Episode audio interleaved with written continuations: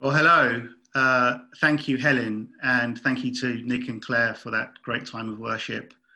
Uh, my name's Darren, and it's my privilege to welcome you today to our next part in our series of Old Ways, New Days, where we're looking at the life of King David through the book of 1 Chronicles in the Old Testament. So, two weeks ago, we looked at the character of a leader Last week, we looked at the character of a people, and today we are looking at the character of God. Now, I'll confess, I was really overwhelmed by the, the topic, the character of God. I felt daunted, quite frankly. Um, I thought, how, how do I even begin to describe the one who is indescribable? How do I begin to talk about the character of the one who is called the great I am? I felt completely incapable and inadequate. So, so what did I do? Well, I did what I think David would have done, who we're looking at. Um, I inquired of the Lord. I asked God, I said, Lord, how, how do you want me to approach this subject of talking about your character? Because I feel completely inadequate. It's like, how do you describe the majesty and the power and the beauty of the ocean into a tiny little bottle? This can't be done. But God is so good.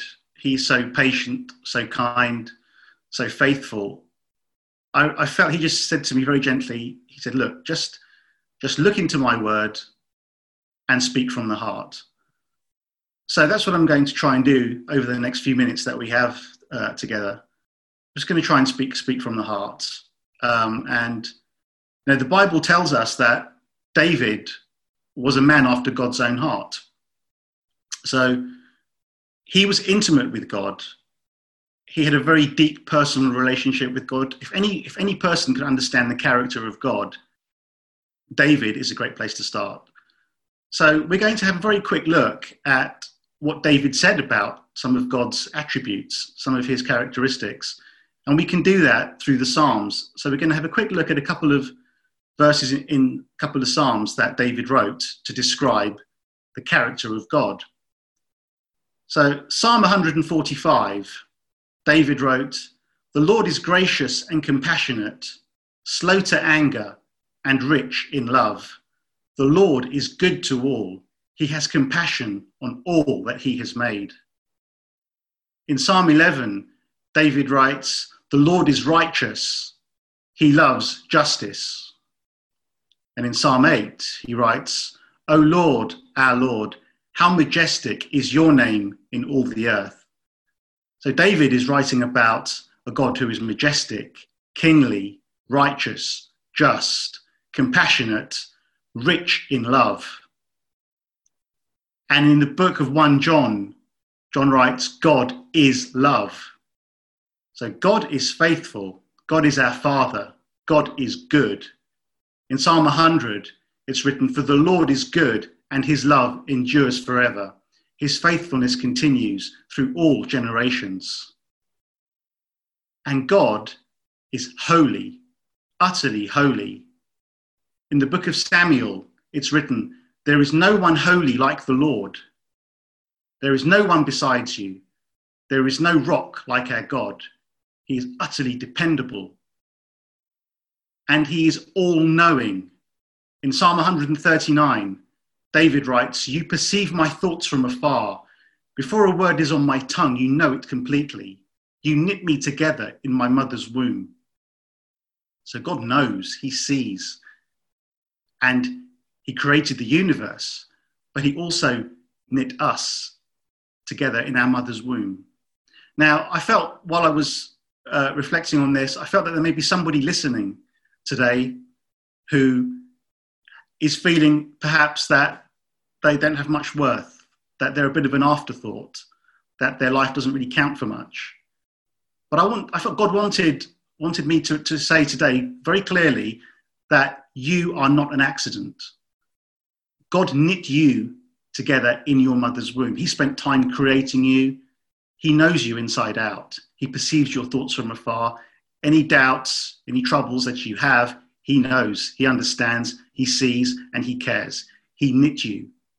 When you knit something, you spend time on designing it, on crafting it, putting it together. You are fearfully and wonderfully made. So just hang on to that truth today. You are fearfully and wonderfully made by God who loves you. Another attribute of God is that he's awesome and mighty. In the book of Deuteronomy, it's written, For the Lord your God is the God of gods, the great, the mighty, and the awesome God who does not show partiality nor take a bribe. God is awesome. You know, the word awesome has kind of been watered down over the years. I mean, we use the word awesome to describe anything now, don't we? Oh, that was an awesome hamburger, or oh yeah, that's an awesome uh, an awesome film, or whatever. But in the old days, the word awesome was reserved for really significant things which were full of awe, things that were worthy of being called awesome. Now, Awesome God uh, is a song that, that we sometimes sing in church. Our God is an awesome God, the song written by Rich Mullins. What we don't often hear is the accompanying text, lyric, the other lyrics for that song, for our God is an awesome God. The opening lines of that song kind of describe God very powerfully when he rolls up his sleeves, he ain't just putting on the Ritz. Our God is an awesome God. There is thunder in his footsteps and lightning in his fists. Our God is an awesome God. I wonder, with the kind of the busyness of modern life, have we lost a sense of the reverence of God's awesomeness? Easy to do, easy to, easy to forget how awesome and powerful God is. After all, God is the one who spoke, let there be light, and there was light, spoke creation into being. And it's important we don't lose sense of that God who loves us is also truly awesome and powerful.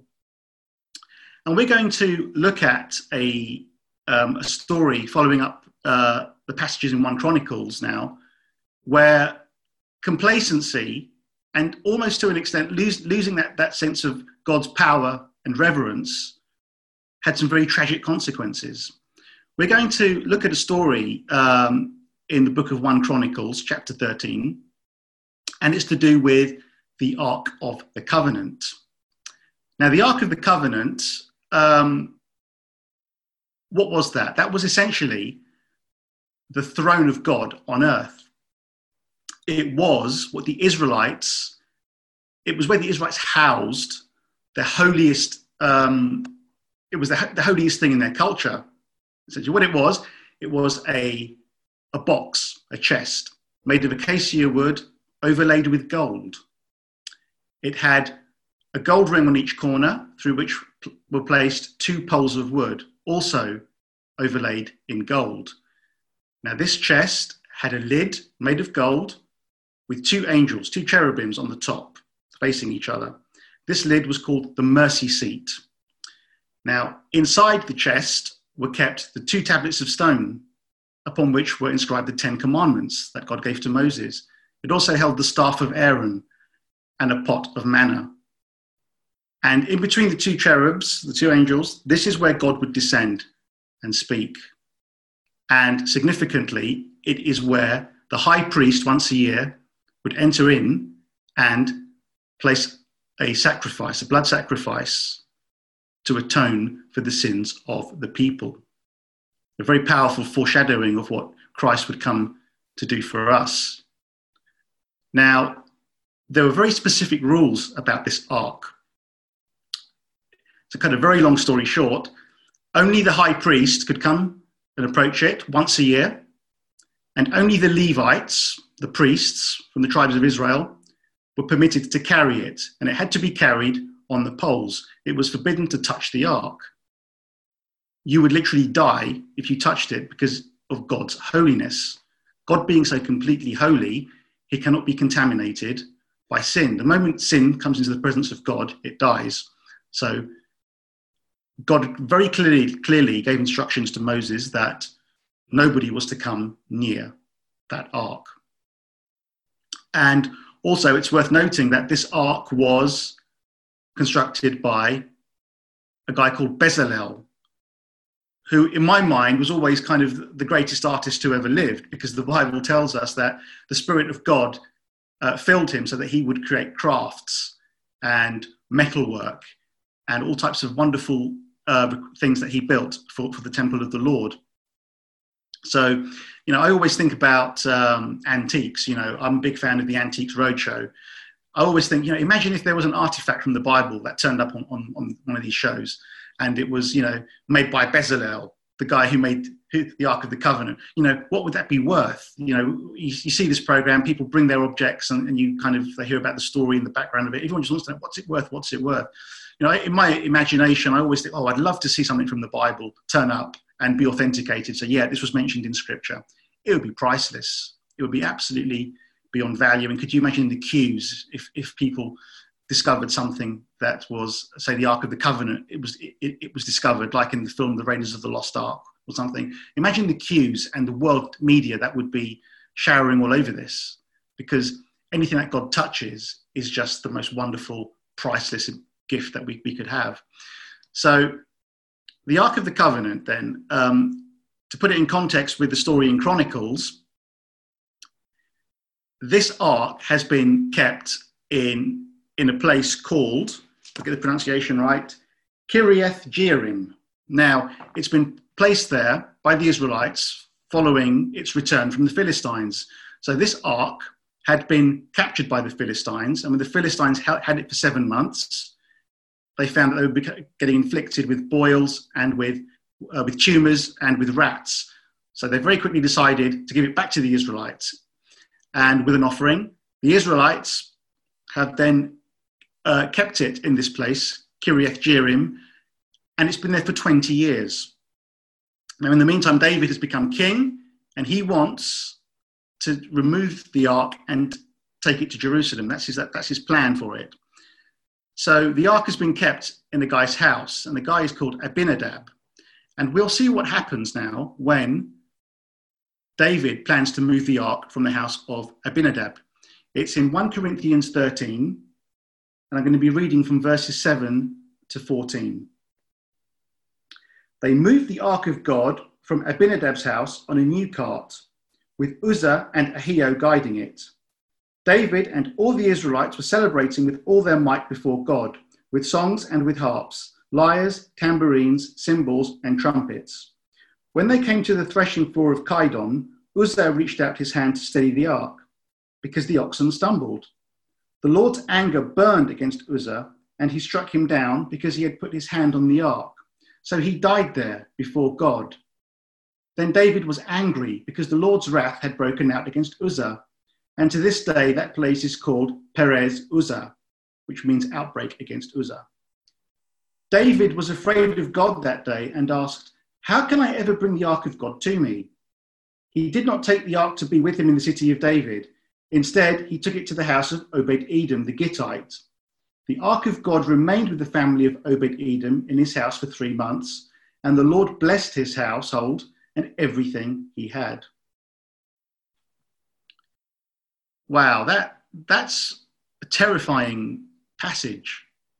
I mean, if we just think of what's happened here, so the Ark of the Covenant, this holy, the most holy, the most precious thing that the Israelites have, has been kept in a house, this guy's house, Abinadab. It's been placed on a, an ox, on a, on, a, on, a, on, a, on a new cart being pulled by an ox, and the ox has stumbled, the ark has moved, and this guy, Uzzah, who was the son of Abinadab, has reached out his hand to try and steady the ark to prevent it from falling down, and he's died as a result of that. You think, wow, that that's a bit extreme, isn't it? That's a bit, isn't is that an overreaction? How, how, how could this guy be, be killed for, for doing something like that? For, for, for trying to, to but on the surface looks like a good thing. He's, he's trying to steady the ark. What if the ark falls down? So why why was the consequence so grave of what he had done, which which on the surface seems to be quite a good thing, if anything, quite an innocent, an innocent act, trying to save, do something good here. Well, he was disobedient for a start. They would have known very clearly the rules that had been put in place from the time of Moses that nobody is to touch the ark. Uh, and it was to be carried by poles. So, what was it doing on a cart? It should have been carried by poles by the Levite priests. That was the, that was the only way it would be permitted to be carried around. There was a sense of complacency. You know, if the ark has been kept in, in someone's house for a long time and it's your father's house, it's a bit like having the crown jewels in your, in your house for, for a period of time. And you think, okay, you know, it's, it's you know, you're supposed to revere it and, on and, and, and it's a sacred item or whatever. But do you get used to that? Do you take it for granted? Oh yeah, that's in my the crown jewels are in my living room and they've been there for ages, and now we're going to move it out onto onto a cart. Over time, do you lose that sense of awe and reverence and respect that you are supposed to have? Perhaps there was a sense of pride. It, this story is also told in, in, in the book of 1 Samuel, and we, hear, we read that there were like 30,000 people who were present when, when this ark was being moved. Was Uzzah, I mean, I don't know, the scripture doesn't, doesn't really make it clear, but was, was there an element of pride there that he was trying to be heroic in front of all the people, trying to save the ark of God from being damaged, and therefore getting praise in front of the people, in front, in front of the king, in front of David? You know, God doesn't need our help. It's important that we, we remember that. We need God we need God's help. God is God. Whether, whether we, we get involved in what he's doing or not, he stays God. He's the King of kings and the Lord of lords, as we've been singing about. So we need him. So God doesn't need our help. And David himself, as being the organizer of this transportation of the ark, he had disobeyed God. He again knew the rule about how it should be handled, and he, and he had not followed those instructions. And the consequences were tragic. Now, in, in, um, it, in 1 Samuel 15, um, David acknowledges why this has happened, and he acknowledges that it's um, that we did not inquire of the Lord about how to do it in the prescribed way. So it's because David did not follow the instructions of, of the transportation that the consequences were so were so tragic. You know, God is love, as as as, as we mentioned earlier, but love also means, when it's needed, discipline, correction, challenge. God is a God of order. You know, any, any parent gives their child instructions to protect them. We know from a very young age, don't go too close to fire, you're going to get burnt. That's for our protection. God has rules in place for our protection, and He is utterly holy. Sin comes into contact with Him, and sin has to, has to die. So it's for our own protection that he has rules in place. But thankfully, we live now in the time of the Holy Spirit. When Jesus came, Jesus came and was the ultimate sacrifice. His blood ended the need for any further blood to be shed on any altar, in any temple. He came and fulfilled the law so that we don't have to. He came and did what only he could do. And he is the way, the truth, and the life. And no one gets to the Father but through him. And the fantastic news is that we have direct access to the Father that the Israelites in the time of old didn't have. They had to go through the priest and go through the atonement of sins and the blood sacrifices on, on the mercy seat on the Ark of the Covenant. We don't have to do any of that. We have the Spirit of God in us. We have direct access to God 24 7. Jesus' last words on earth before his ascension was, But when you receive, you will receive power when the Holy Spirit comes on you. Jesus promised us the gift of the Holy Spirit. He said, When I go, I will send him to you. So we have the gift of the indwelling Holy Spirit in us. At Pentecost, in the book of Acts, when Peter quotes the prophet Joel from the Old Testament, he says, In the last days, God says, I will pour out my spirit on you. Your sons and daughters will prophesy. Your young men will see visions, your old men will dream dreams. Even on my servants, both men and women, I will pour out my spirit in those days. Are we not in the last days now? Doesn't it feel like that with everything that's going on in the world? We are certainly a lot closer to the last days now than we were when the prophet Joel wrote those words thousands of years ago. We, God says He will pour out His Spirit, not just like a little drip drip. To pour, it's going to be an overflowing of His Holy Spirit. And Paul says we are to eagerly desire the gifts of the Spirit. The Spirit doesn't come empty handed, He comes with gifts prophecy, healing, wisdom, tongues, knowledge. These things are gifts of the Holy Spirit, and they are available to us through Christ Jesus.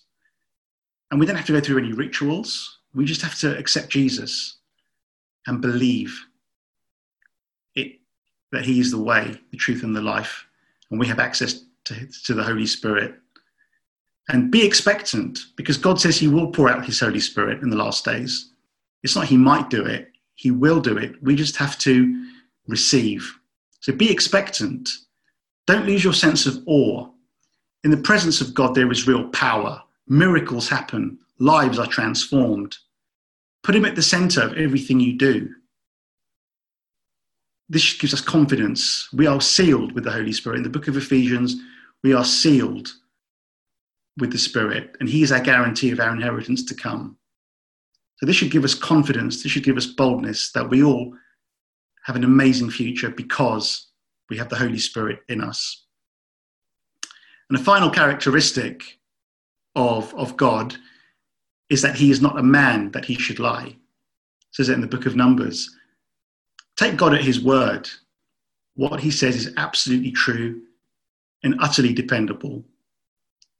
So give him glory. Come before him, worship him, give him praise, and just see what amazing things will do when the Spirit comes upon you. He is, he is good, he is faithful, and he is to be glorified, for he is love.